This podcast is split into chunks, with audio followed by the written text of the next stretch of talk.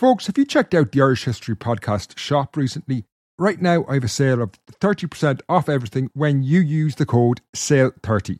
So go to irishhistorypodcast.ie forward slash shop and get 30% off everything when you use the discount code SALE30. Life is full of awesome what ifs, and some not so much, like unexpected medical costs. That's why United Healthcare provides Health Protector Guard fixed indemnity insurance plans to supplement your primary plan and help manage out of pocket costs. Learn more at uh1.com. Hold up. What was that? Boring. No flavor. That was as bad as those leftovers you ate all week. Keke Palmer here, and it's time to say hello to something fresh and guilt-free. Hello Fresh. Jazz up dinner with pecan-crusted chicken or garlic butter shrimp scampi. Now that's music to my mouth. Hello Fresh. Let's get this dinner party started. Discover all the delicious possibilities at hellofresh.com.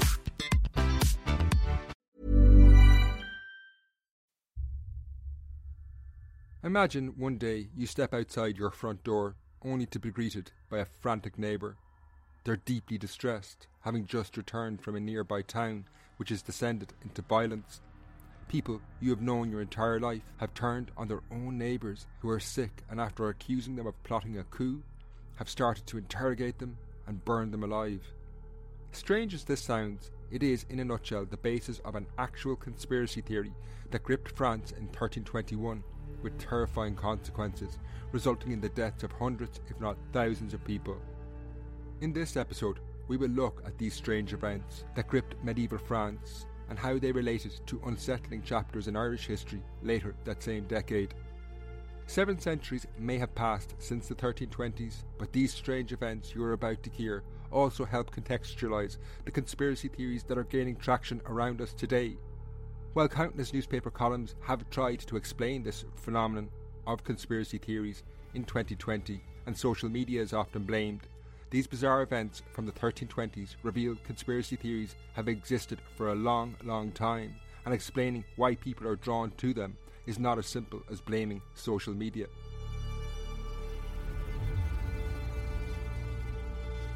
Hello and welcome to the Irish History Podcast. My name is Fin Dwyer and this is The Lepers Plot, a medieval conspiracy theory. After six episodes investigating Ireland's oldest cold case in the road to Old Croghan, today we turn to the late Middle Ages, one of my favourite periods in history. The story of the Lepers Plot is something that has fascinated me since I first came across it several years ago. I've always wanted to do a show on it, and now the current climate seems very timely. First things first, though, I want to say a really heartfelt thanks to everyone who has signed up on Patreon in the last few weeks.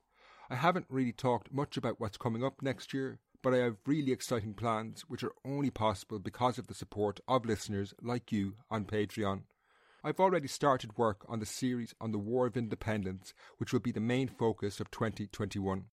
The series will be 24 episodes long and will take you back to the struggle for Irish independence, beginning on World War I battlefields and the chaotic aftermath of the 1916 Rising.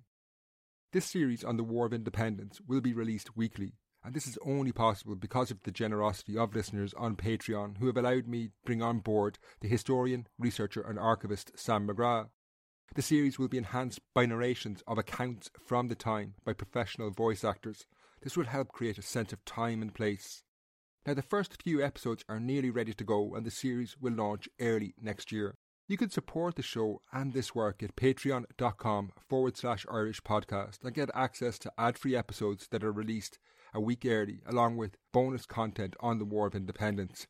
I'll have more details on this in coming episodes. And now to the leper's plot. I want to acknowledge one article before I begin that I extensively quoted from in this podcast. It's called Lepers, Jews and Muslims The Plot to Overthrow Christendom in 1321 by Malcolm Barber. It was very useful for translations of original sources.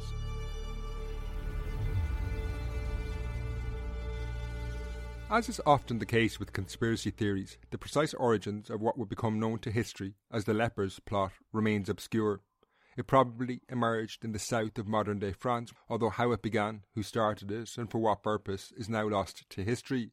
In all probability, most of its adherents in the 14th century had little idea either.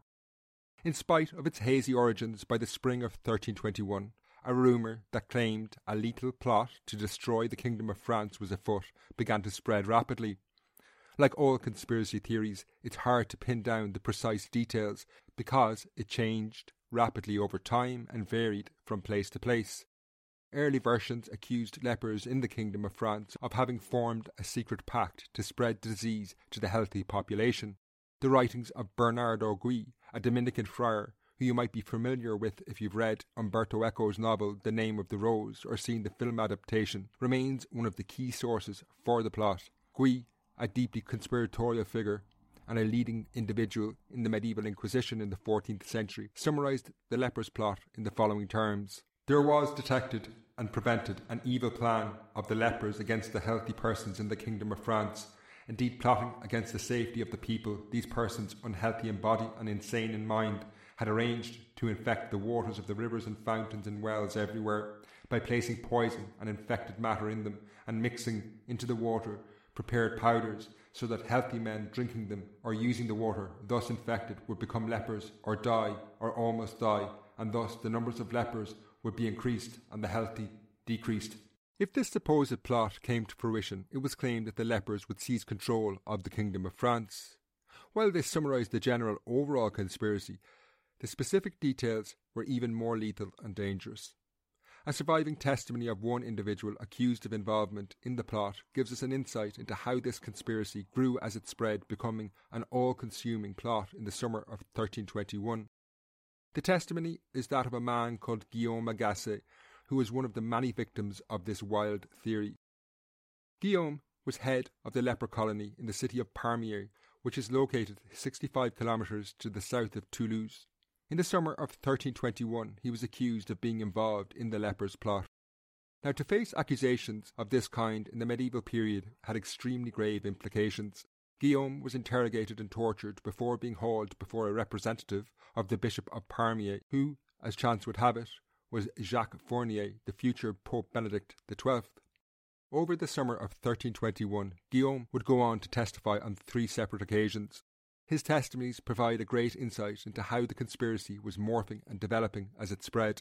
He first appeared before the bishop's representative in June, and at this hearing, Agasse stated that late in the previous year of 1320, two lepers from Pamiers, Guillaume Normand and Ferdinand Espagnol, had travelled to the city of Toulouse. In the city, they had been given poison, and on their return to Pamiers, they set about poisoning the wells and fountains according to Agasse. This was the conspiracy in its simplest form. However, within seven days, Agasse's story had changed, presumably at the prompting of his interrogators. When he was hauled before the bishop's representative for a second time, his account was considerably different. In this telling of events, Guillaume implicated himself. He now was the one who had travelled to Toulouse to get the poison. He claimed he had received a letter in 1320 from the head of the lepers of Port Arnaud, calling him to a meeting in Toulouse. At this meeting, hosted by an individual called Bernard of Toulouse and attended by around 40 lepers, the assembled crowd were told, You see and hear how they hold us in derision and censure and disrespect.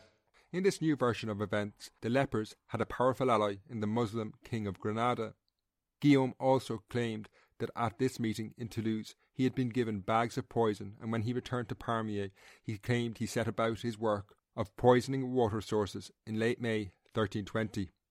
While his story had changed somewhat between his first and second appearance before the bishop's representative, when Guillaume Agasse appeared for a third time a month later, in early July 1321, it had become even more fantastical. Presumably racked with guilt, he now retracted his testimony against his fellow lepers, who he had originally implicated. He now said that these two men, Guillaume Normand and Ferdinand Espagnol, were innocent. In his third version of events, the numbers who attended the meeting in Toulouse had swelled from 40 to 50 or 60. While this might be dismissed as a minor inconsistency, he also claimed there were attendees from other regions in France, thereby enlarging the scale of the plot. Names also changed. The host of the meeting, who had initially been called Bernard of Toulouse, was now called Jourdain. By July, Guillaume Agasse was also claiming the allies of the supposed conspirators not only included the King of Granada, but also the Sultan of Babylon. These Muslim leaders supposedly wanted the lepers to deny Christ.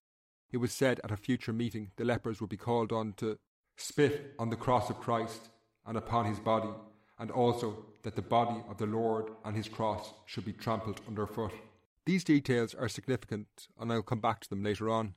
While it goes without saying that his testimonies were fabricated, Guillaume Agasse was probably a victim of the lepers plot rather than an advocate of it. He had been targeted presumably because, as head of the lepers colony in Pamiers, he had been a prominent leper in the city. He, like many lepers, had been interrogated under torture, so his claims reflected the views of his interrogators rather than his own.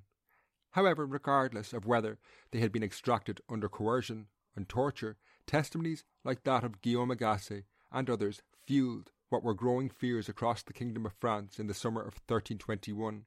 As it spread, the conspiracy theory, as tends to happen, became only more extreme and fantastical. It began to dovetail and amalgamate with pre existing conspiracy theories and prejudices.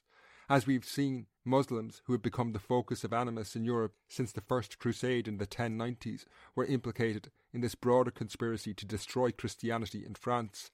Letters in French, supposedly translations from Arabic, were produced and used to support the claims.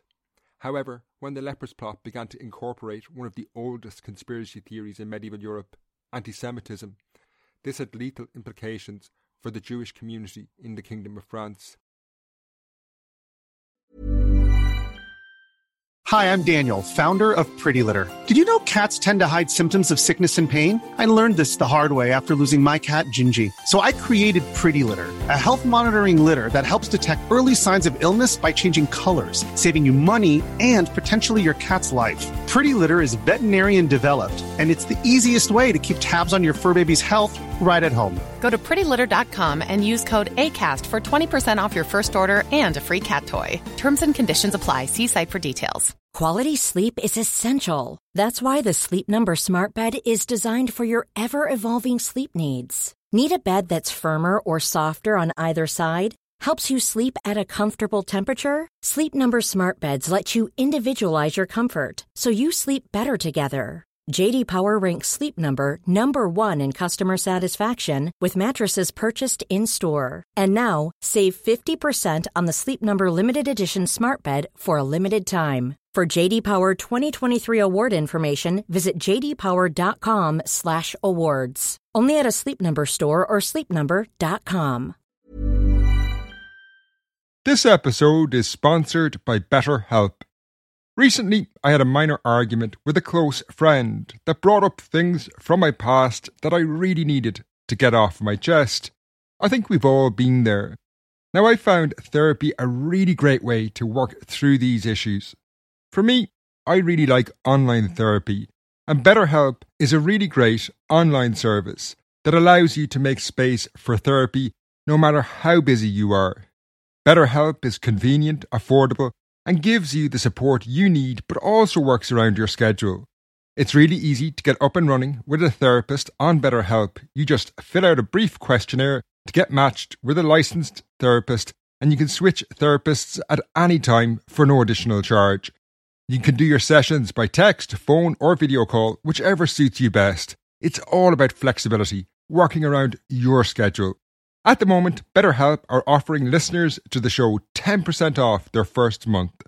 Get it off your chest with BetterHelp. Visit betterhelp.com slash Irish history today to get 10% off your first month. That's betterhelp, H-E-L-P dot com slash Irish history. Jews had for centuries been a marginalised and discriminated minority in medieval Europe. European anti Semitism centred around ludicrous accusations that Jews exerted disproportionate influence, and also something called blood libel, the accusation that Jews used human blood in rituals. Unbelievable as they are, these had led to large scale pogroms as early as the 1090s, as the First Crusade left Europe, when large numbers of Jews were murdered. Over the following decades and centuries, Jews had repeatedly been the focus of attacks. Indeed, in the year before the lepers plot emerged, Jewish communities in the Kingdom of France had yet again been the target of violent pogroms. What is often called the Shepherd's Crusade, a shambolic attempt to reorganise the Crusades, resulted in little more than a major outbreak of anti Semitic violence in the Kingdom of France.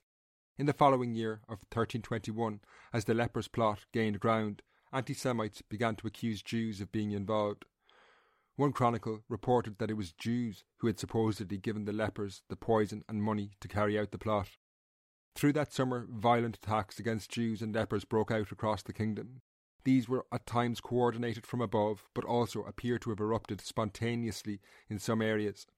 Royal officials at Chinon burned 160 Jews in a pit, while a chronicle from Nangis to the southwest of Paris recorded that Jews had been burned indiscriminately, especially in Aquitaine.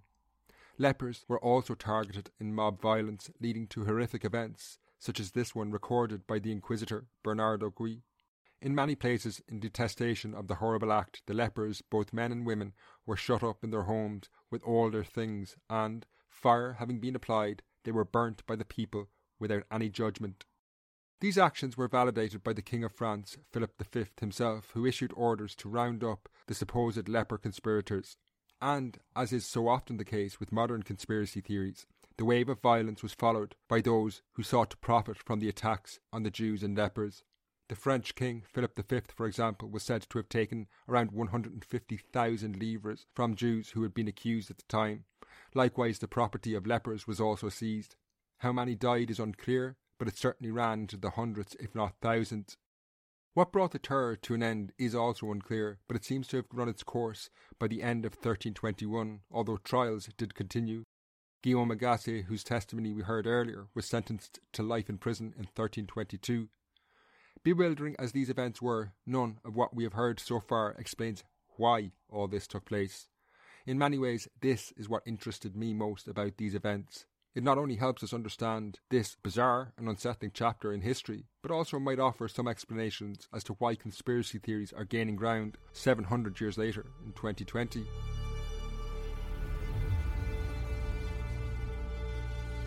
When we try to explain the leper's plot and why people acted so irrationally, it's important to acknowledge that this was not the first major conspiracy to grip medieval France.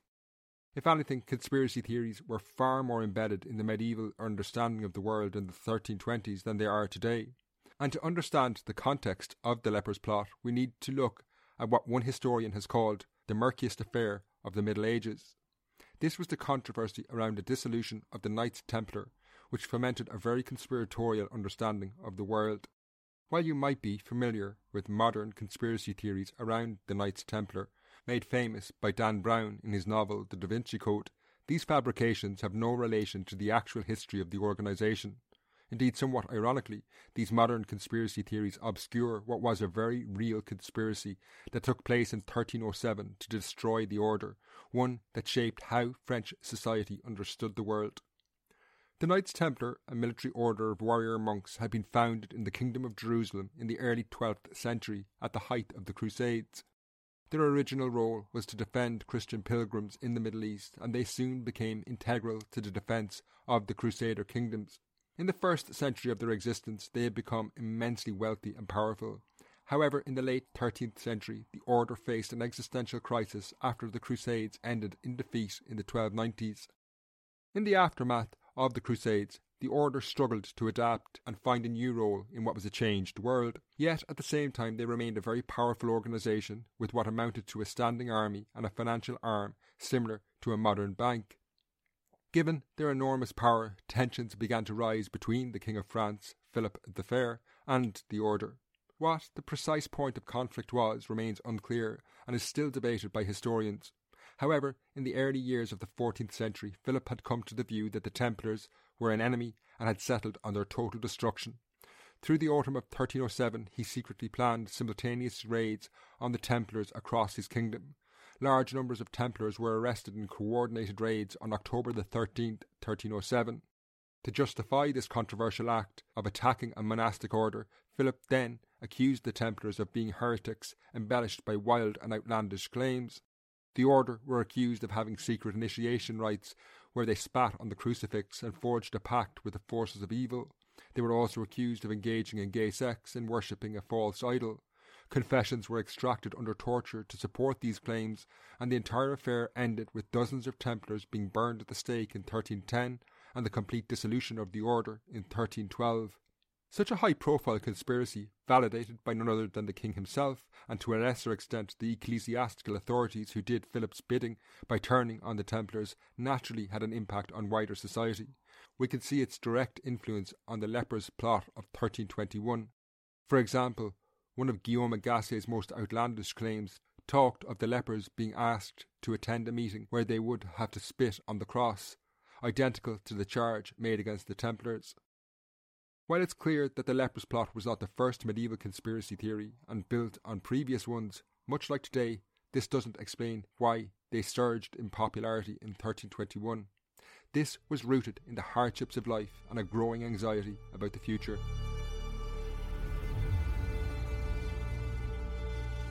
In the years after 1315, Northern Europe was engulfed in one of the most difficult periods in centuries.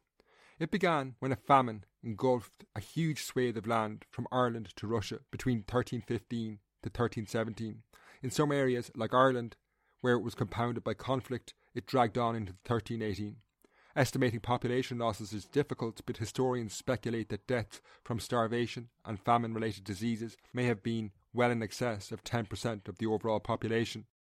Life did not return to normal when the famine subsided, it was followed almost immediately by a disease which devastated cattle herds. Jacques de Turenne, a cleric in France, talked of a failure of animals and a general sterility in the land. A monk in England described the impact there in the following terms. In the course of 1319, a great pestilential mortality of cattle grew strong through all of England, as no one had seen before. In this pestilence, a miraculous thing occurred whereby both dogs and birds that were feasting on the bodies of the dead cattle swelled up right away and died of infection. After this, there was no person who presumed to taste bovine flesh, lest, having been infected, they might succumb. Indeed, at Easter, the plague began at Essex and continued through the whole year. It was also said that at this time all of France was infected with the same disaster. Probably a deadly outbreak of rinderpest, or possibly foot and mouth disease, this would have had dire consequences at the time beyond anything we can imagine. Naturally, meat and dairy became more expensive and impossible to get in some regions. However, arguably even more serious was the fact that many communities were stripped of their beasts of burden. This would have left humans with little option but to take the place of these animals, to pull ploughs in order to sow crops. These difficult times cast a long shadow over life through the 1320s. Given the scale of the outbreak, cattle remained scarce through much of Europe in the following decade. This created a very real and understandable natural anxiety about the future and what it held for people. This was compounded by the fact that people did not understand why they were suffering these hardships and had no sense of when their lives would improve. This provided fertile ground for a conspiracy theory like that of the leper's plot. When it emerged, it gained traction given it was a very simplistic explanation to what were very complex problems. Ultimately, the population faced a series of problems that were completely outside their control. Famine had been caused by repeated wet weather, and similarly, the loss of cattle stocks was as a result of diseases that people did not understand. A conspiracy theory that alleged well poisoning could explain at least some of their difficulties was far more comforting than facing the reality that they simply had no idea what was happening. Like modern conspiracy theories, it also rested on strong symbolic associations. Fountains and wells were the source of fresh water, essential to life and in many ways the physical representation of a community's well being. The idea they had been poisoned symbolised the wider difficulties people faced. Indeed, conspiracy theories focused on wells would re emerge in a very different crisis 27 years later when the Black Death struck Europe. The connection between the difficulties in life and the emergence of conspiracy theories is supported by events in Ireland in the 1320s as well.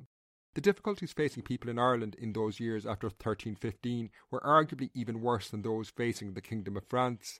As has been covered in previous episodes, the deadly famine affecting northern Europe was compounded in Ireland by a Scots invasion. In May 1315, Edward Bruce, the brother of the King of Scotland, landed an army in Ulster, which triggered three years of warfare. As was common in the medieval period, the opposing armies engaged in scorched earth tactics to deny supplies to their enemies, which only added to the food shortages. While the invasion was defeated in 1318, the animal pandemic that had taken such a great toll in France reached Ireland in 1321, creating further problems. As people faced a very uncertain future, they like the people in France had been, were ripe for conspiracy theories that could explain why life was so difficult. However, the conspiracy theory that took root in Ireland at the time was very different from the leper's plot in France. In a series of events covered in detail in previous episodes and my book 1348 A Medieval Apocalypse, a conspiracy theory of a kind took hold in Kilkenny in 1324. Early that year, the local bishop Richard Ledrede accused a wealthy merchant, Alice Kyteler, of witchcraft. While our understanding of these events is heavily distorted by modern misconceptions of witchcraft, it was at its heart a conspiracy theory forwarded by Ledrede. In seven charges levelled against Kyteler, he accused her and eleven others of having formed a secret pact and that they acted in league with demons to prey on the innocent in Kilkenny.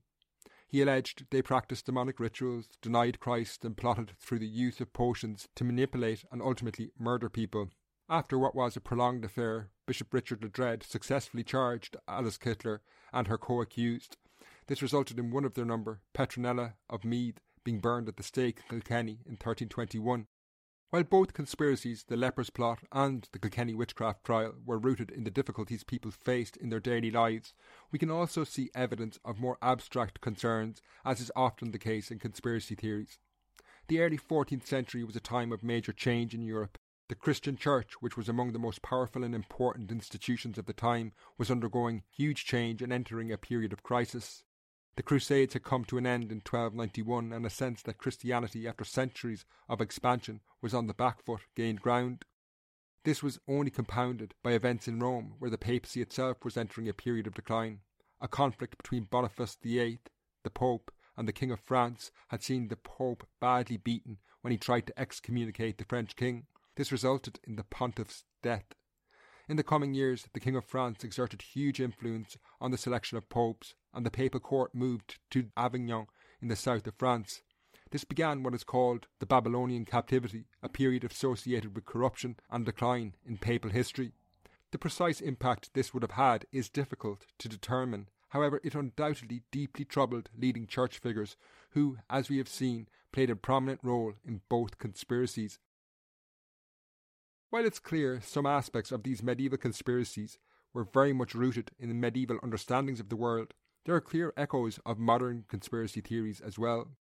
This can be seen in the two primary targets of the lepers plot Jews and lepers. Most conspiracy theories tend to vent their fury on marginalised, powerless groups. In 1300, there had been around 50,000 Jews in the Kingdom of France, which was less than 1% of the wider population. In all truth, their numbers had probably declined substantially by 1320. Jews had been expelled from France in 1306 and only allowed to return in 1315. Similarly, in the 1320s, lepers would have represented a very small, marginalised section of the population. What unified both Jews and lepers was a shared marginalisation. Both were seen as outsiders in their own communities, leaving them vulnerable and the focus of suspicion. This thread of targeting outsiders and marginalised groups ran through the entire lepers plot. In his initial testimony, Guillaume Agasse named two lepers who he claimed had poisoned wells in his local area. They were the two men mentioned earlier, called Guillaume Normand and Fertand Espagnol. It's interesting that both men's names indicate they were probably not from Pamiers, where Guillaume Agasse lived.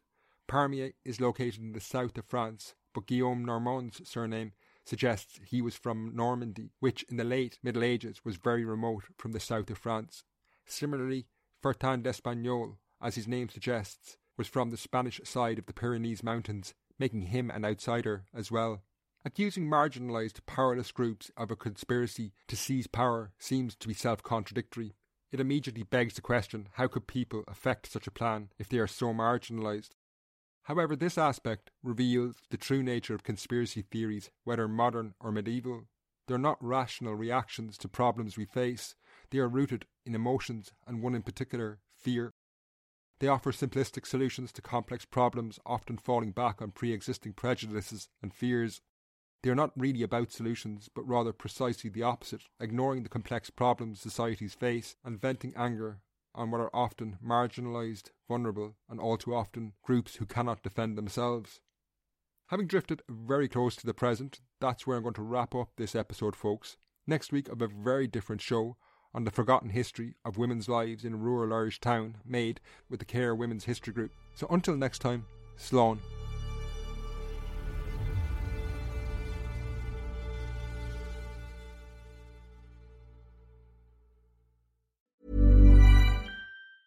Even on a budget, quality is non-negotiable. That's why Quince is the place to score high-end essentials at 50 to 80% less than similar brands. Get your hands on buttery soft cashmere sweaters from just 60 bucks, Italian leather jackets, and so much more. And the best part about Quince, they exclusively partner with factories committed to safe, ethical, and responsible manufacturing. Elevate your style without the elevated price tag with Quince. Go to quince.com slash upgrade for free shipping and 365-day returns.